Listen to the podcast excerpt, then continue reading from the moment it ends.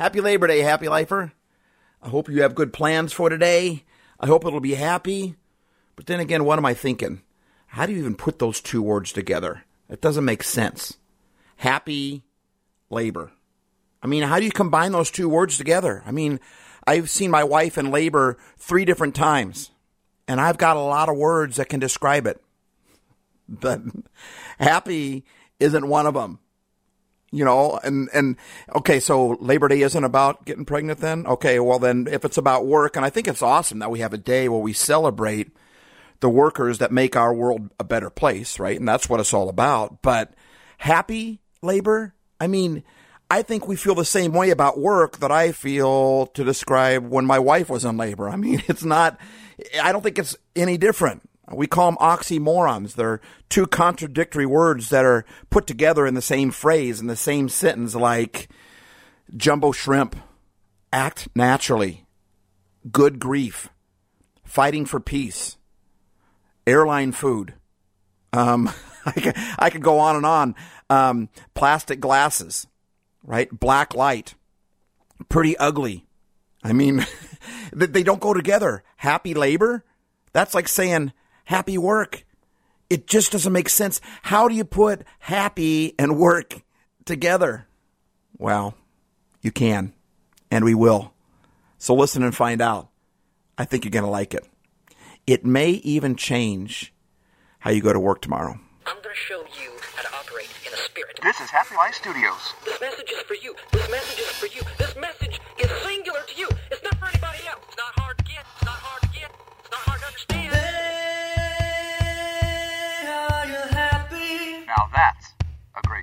Does your sunset high?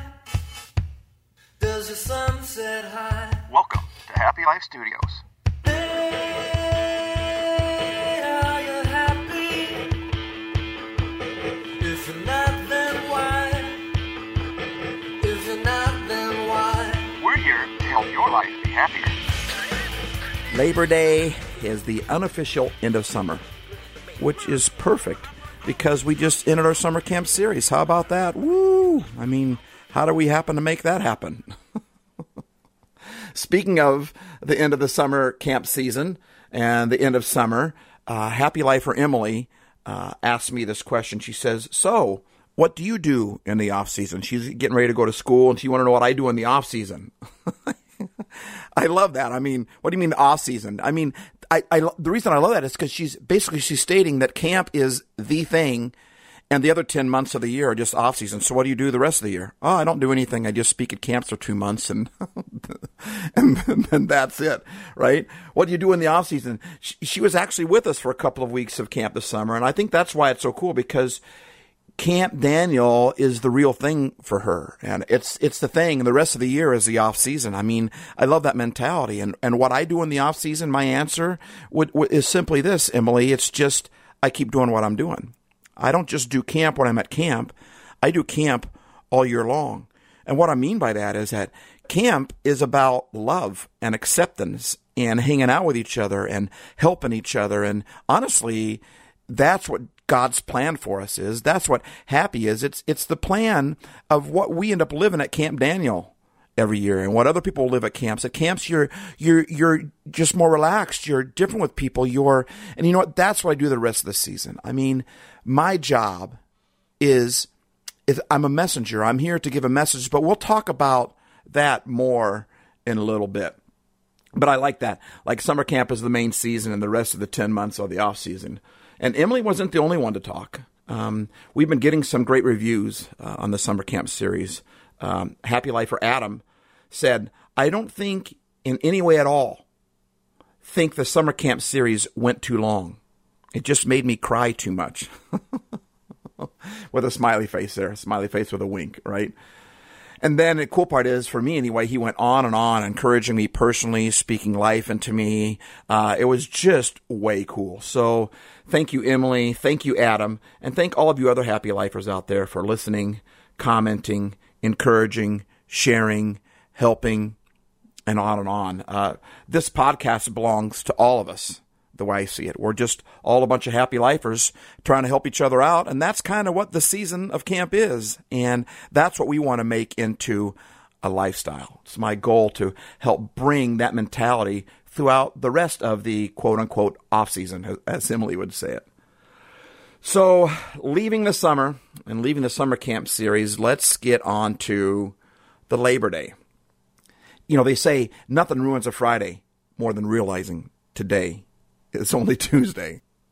And that, I think that's how many of us view our jobs, our careers.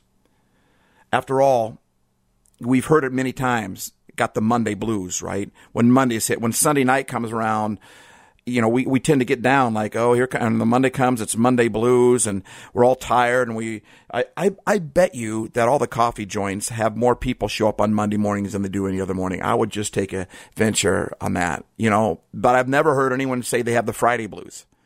No one goes to bed Thursday night going, "Oh, great, Friday is coming tomorrow," right? It's because we've got this view that that nothing ruins a Friday more than realizing today is Tuesday. Everybody's have to admit, I just think it's super funny that we celebrate working by taking a day off, right? Working for the weekend, working to survive. I don't think that is ever what God had intended for us when He invented this thing called work. What? God invented work? yeah, He did. In the very first book of the Bible, it's called Genesis. In the second chapter, the second verse, God says this it says, By the seventh day, God had finished his work. On the seventh day, he rested from all of his work. He goes on to say, God blessed the seventh day. He made it a holy day because on that day he rested from his work, from all the creating he had done. You know, whenever I think about resting from my work, I always think like, you know, I'm working for the weekend. See, God did it right there. He, he, he was working for the weekend. He couldn't wait, you know, for the weekend to come. He made all that stuff. On the seventh day, he rested from his work. But when you look at that word, what that really means is he delighted in his work. He didn't go, "Oh, I'm so wiped out. I just need to rest from that." He delighted in his work, and maybe maybe it was a lot like like you ever have those days when when you have a really good productive day at work or you get some some projects accomplished that you, you surprise yourself you you accomplish more than what you thought you would accomplish and you go to bed and you fall asleep before your head even hits a pillow or, or you got that moment before you fall asleep and it just you just do this you just have that feeling, that little moment of, I think that that's what it means when it says that God rested. I think God sat back. It says he looked at everything he made and said it was good, and he just went. A few verses later, it says that there was no one available to work the ground. And then he made Adam right after that, you know? Then in verse 15, it says, God took the man and set him down in the Garden of Eden to work the ground and keep it in order. Okay, so maybe God invented work, but he never had to do it. Easy for him to say, Happy Labor Day, because he doesn't ever labor. He just sits in his high and mighty supervisor throne and lets us do all the dirty work. Heaven's got Mike Rowe's dirty jobs, and that's what we are. We're Mike Rowe's dirty jobs for heaven. That's why he made us to do all his dirty work. That is true in a lot of cases. In fact, a lot of religions it talks about the the gods creating man uh, or using man to do all the dirty work that they don't want to do. Uh, and a lot of people would love to get successful or love to make a lot of money because they don't have to work anymore. But I think we're missing out on the point of what God intended work to be. When you look at the kings back in the day, you look at the pharaohs, you look at the other ancient rulers, that's how they were, right? They don't want to do the dirty work. They got the Mike Rowe to do the dirty jobs. They're not going to do them because all of a sudden they're rich now. They have power now. They don't have to work. I'm, I'm thinking of Eight Mile with Eminem, and when he wins that battle in the very end, and and he beats the guys in his rap battle, and they're all like, "Dude, where you going?" He's like, "I'm going back to work." I'm going back to work. Work? you ain't going to work. Yeah, You man now, dog. You ain't gotta work. That's kind of how a lot of people view it, but that isn't that way with God. Check these verses out from Genesis chapter 1, verses 26 to 29. These are some of the first things that we learn about God, what He wants our relationship to be like in the Bible. It's the first thing that we learn. It's in the first book of the Bible. In verse 26 to 29, it says, Then God said, let us make human beings so that they are like us. I just, I just think that that's so cool. Let them rule over the fish in the seas and the birds in the sky. He says, let them rule over the livestock and all the wild animals, and let them rule over all the creatures that move along the ground. So God created human beings in his own likeness. Verse 27. He created them to be like himself. You know what? We always love to hang out with people that are like us. I think God made us like himself so that we could hang out with each other. We'll get to that in a minute. And then it says he created them as male and female. So he made male and female both like himself in his image. God blessed them.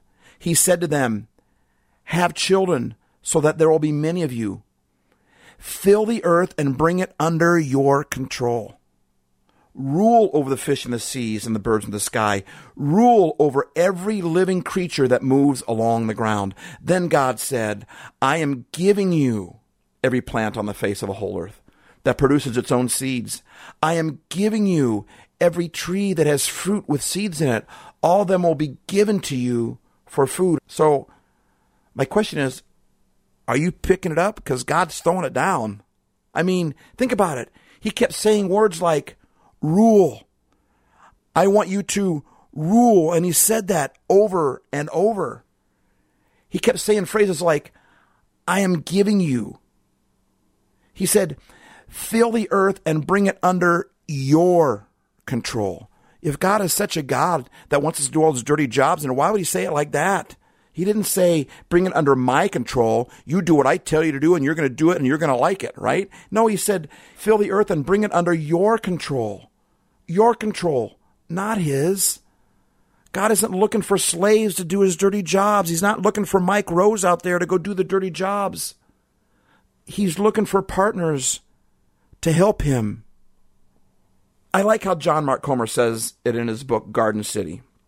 By the way, if this is interesting to you and you'd like to go deeper into it, you definitely need to check out that book, Garden City by John Mark Comer. Um, I have really been getting into it lately myself, and a lot of the stuff in this podcast was actually inspired uh, by it.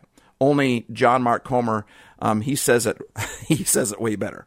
Anyways, regarding that word rule that we just read, John Mark says in page 41 of Garden City, one Hebrew scholar translated it, the word rule, as, quote, to actively partner with God in taking the world somewhere.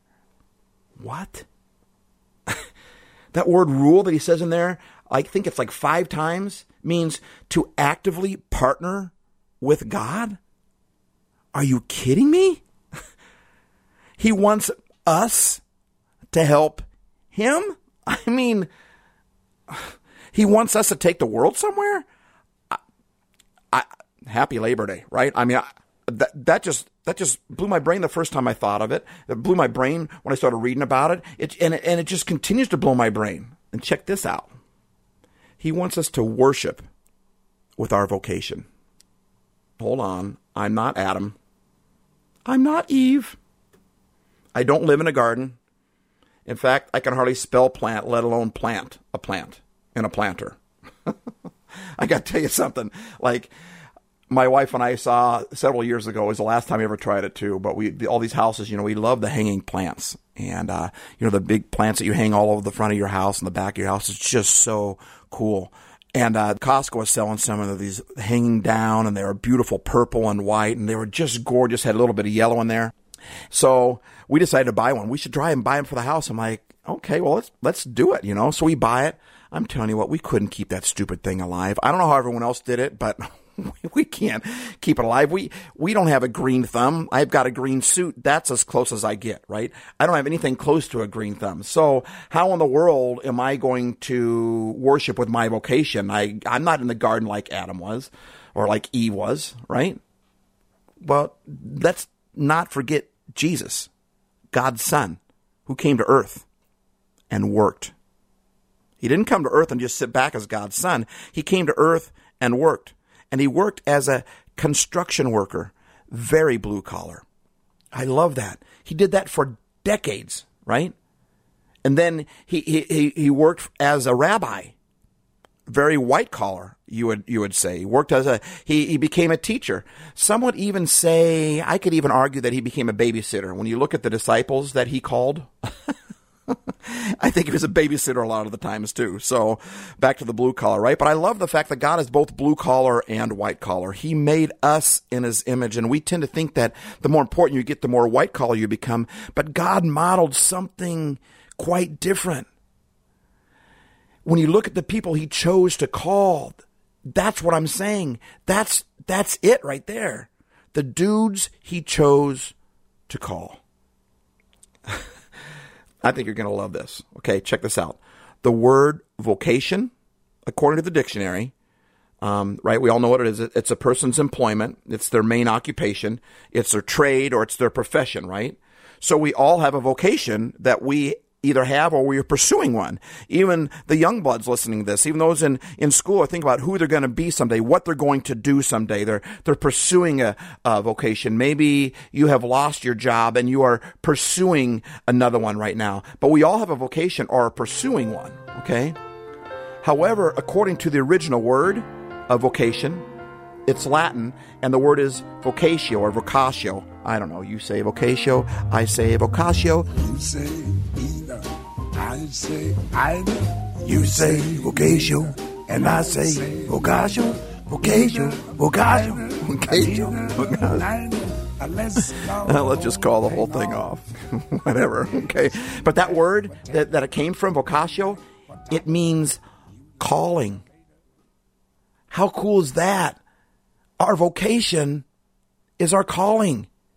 It's not just a job. A calling isn't something that you just get.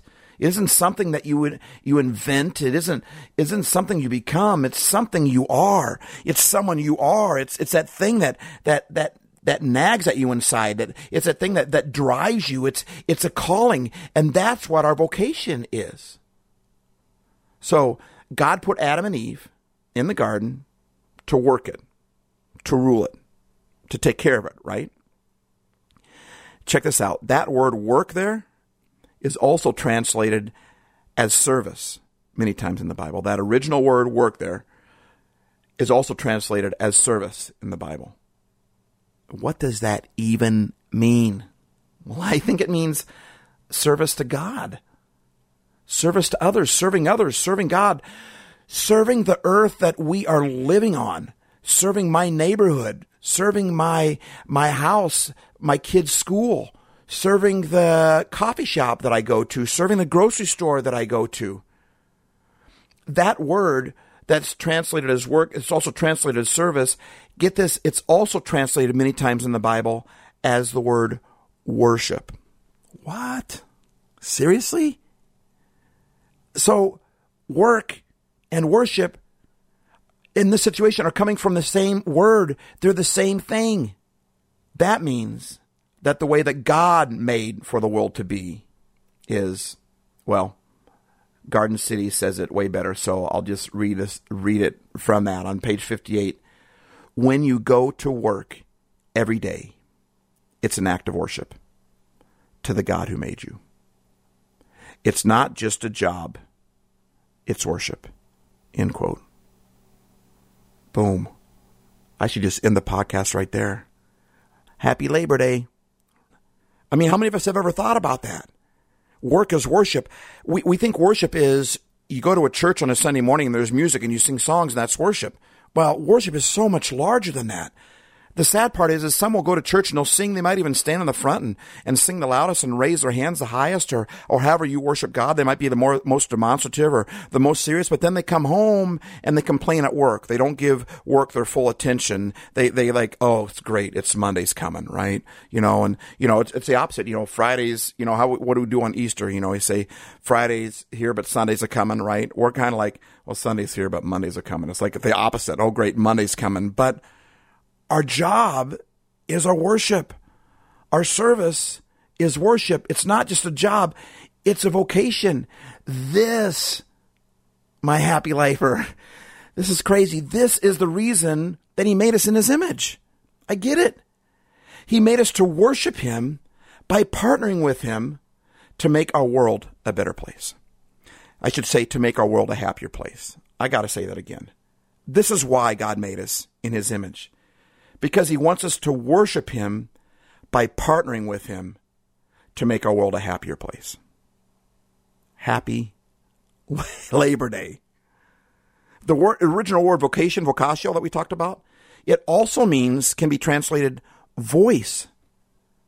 It's that thing, that message, that voice inside of you. The thing that just drives you, that the thing that you think about when you have a spare moment. It's that voice. Now, you may think that you work for your employer. You may think that you work for Target. You may think that you teach at a school, that you work for the trucking company driving trucks. You may think that the principal, the owner, is the one who signs your paycheck. You might think that they're your source, but they're not your source. God is your source. God gave you labor. He gave you a vocation, a vocatio. He gave you a voice. He gave you a calling and he placed you in the job that you are at right now. That's the job that you are in. God didn't show up and, and speak in some James Earl Jones, some Samuel. Jackson, some, you know, some booming voice and says, I am placing you in this job. No, you applied for the job and you got it. But we need to realize that God placed us in that job. God is our source and he might be using your boss to take care of your bills right now, but God's your source not your boss. Your boss might sign the paycheck. That company might sign the paycheck, but God is your source. And He's placed you in that job. He's placed you in that vocation for a reason. He's placed you in that vocation so that you will serve, so that how you serve will worship Him. We worship Him, remember, by partnering with Him to make our world a happier place. That's why He made us. Let me paraphrase John Mark here from Garden City, page 49. You are made to do good. Boy, I could end the quote right there. You are made to do good. To mirror and mimic what God is like to the rest of the world. What that means is to your workmates, your employers, your employee, your customers, right? To stand between the creator and his creation. Wow that that's it. That's worshiping him by partnering with him to make our world a happier place, right? To mediate between the two, to represent the one when he made you in his image. That's kind of like when you make a statue of somebody because you want to honor them. That that statue shows the image of the person you're trying to honor. God made us in his image so that we could, people could look at us and see that that's what God is like. That's another reason he made us in, in his image to worship Him by partnering with Him to make our world a happier place. And He did this. He made us to stand between the Creator and His creation, to put into play, to show God's creative, generous, crazy, awesome blessing over all the earth. Not just some, but over all the earth.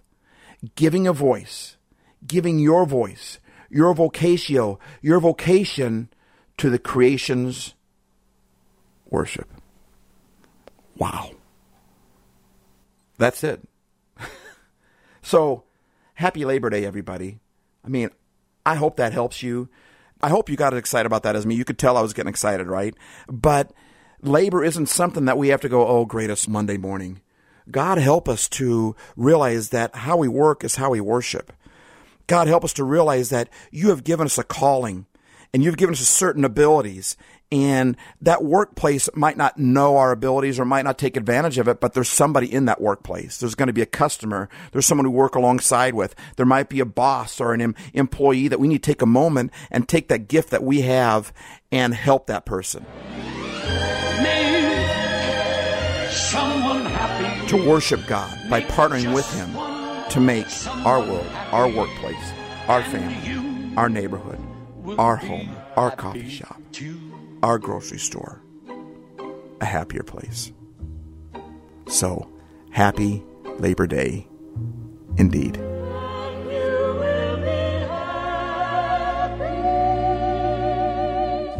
Remember, life isn't perfect, but it can be happy. Now go make somebody else happier. Steve.